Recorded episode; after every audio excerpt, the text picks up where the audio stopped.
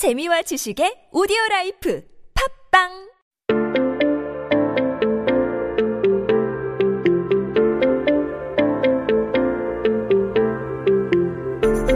오늘은 이천이십년 십일월 이십구일입니다. 한국 역사 속에 오늘은 어떤 기사가 나왔을까요? Today is Sunday, November twenty-ninth, twenty twenty. One more day until we hit December. My goodness, time flies so fast. Let's figure out what happened on this day in history by going through the archives from the past. 제목이 이렇습니다. 오전, 오후, 알뜰장을 노려라. 천구백구십사년에 나온 기사인데요. In the morning and in the afternoon, have an eye on the economical market. 오전 meaning morning, 오후 meaning afternoon. 알뜰이라는 단어는 uh, meaning economical, being frugal, being really um, savvy with your money. 장, we've talked about that as market. 노리다 is to have your eye on something. I'd like to think that I'm a pretty 알뜰 person. I'm a pretty frugal person, but let's see if I am up to this article's standards. So back in nineteen ninety-four, more and more people were using department stores in a frugal manner. Starting in that year, one of the department stores was offering a thirty to fifty percent discount on five to ten items per floor for thirty minutes, just to attract customers after opening their doors earlier by thirty minutes. Dang, I have to say, the one thing that I don't like about living in Korea is that things open really late and then they don't open early. So different to where I grew up. But back in nineteen ninety-four, they were starting to change things, switch things up. Now, according to a staff at the department store, there are two hundred to three hundred people who want to use this time to buy things every day. So they decided to utilize it. And other department stores also set up a thrift market. 알뜰 마켓이라고 했었죠. In the square, in the front of the department store. 요즘에는 행사장이라고 하는데요. For about a half an hour before the opening hour for one to two times a month. And this would attract customers by selling, you know, pro- uh, primarily processed goods and, you know, daily necessities at thirty percent or even fifty percent less than the normal prices. Nowadays, you can get closing sales at closing discounts. That's the best time to shop. Now, as I said, since Korea doesn't really open early and they stay late, around an hour before they close, that's when they would mark down the prices around that same price, thirty, forty, fifty percent off. And then the other markets just started to open until twelve a.m. midnight. So I'm sure that they still have those discounts until then. Now, the department store staff says that you can shop at cheap prices even in the department where things are usually expensive if you do look closely. Always gotta shop till you drop. Now, although the names of these events are always different, um, 반짝 세일이라고도 하고요, 타임 서비스라고도 하고요, 일일 봉사 상품도 하는데요. These sale events are held for certain time periods when not a lot of people are visiting the department store anyways. So these stores are selling food and miscellaneous goods at lower prices than normal prices just to say, hey, come on down. We're giving you the early bird special. Now, these promotional events at the time were usually notified through leaflets and, and, and newspaper advertisements. Remember the good old days? Now it's just social media and you have to add them to your following. There was another tip by this article, and it says that they are selling food products, which are buying foods uh, at lower prices right before the closing time.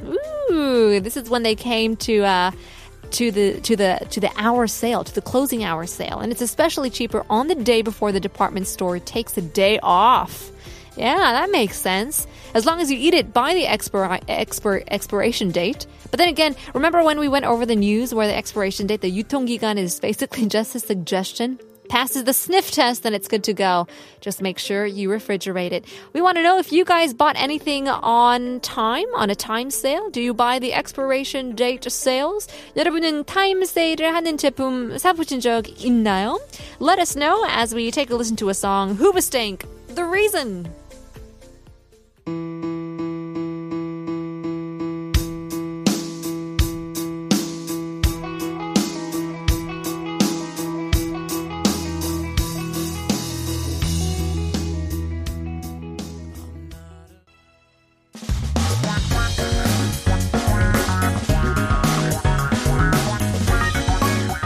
대한 최신 소식과 한국어 공부를 한꺼번에 할 수 있는 시간이죠. Headline Korean. As we summarize the current issues of Korea, talking about an article all about newly coined terms. 오늘의 기사 내용은 신조어에 대한 내용인데요. 제목이 이렇습니다. 재난기본소득, 집콕족, 코로나십구 신조어 삼백 개 이상 출연이라고 적혀 있는데요. Stimulus check, staycation, more than three hundred newly coined terms for covid nineteen has appeared. So let's take a look at this article. For the title, it says 재난기본소득이라고 하는데요. This is the stimulus checks, the relief packages that the governments have been able to give out to people in need. So word by word translation, 재난 is actually disaster. 기본소득 is the basic income. And I actually wonder if you guys have this in your country. The U S, for example, also gave out these checks as well. Korea has did a great job because they actually give it to low-income foreign households as well. 집콕이라는 단어는 굉장히 재밌는데요.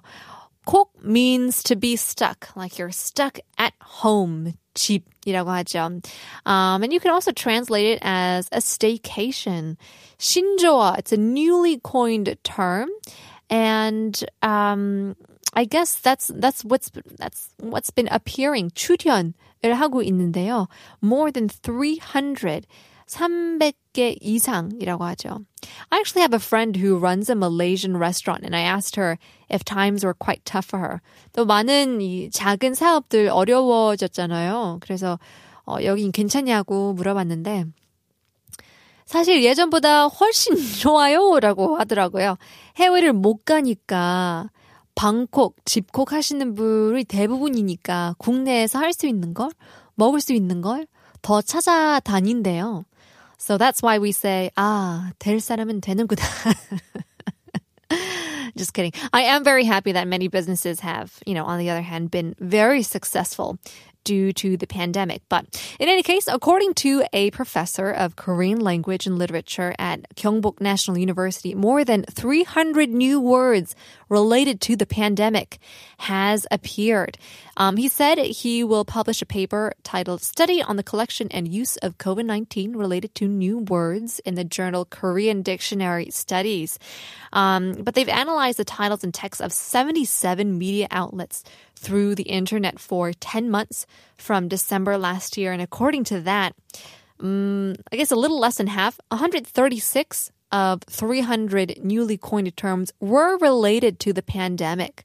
Um, kind of newly coined, newly sprawled up terms because of covid nineteen.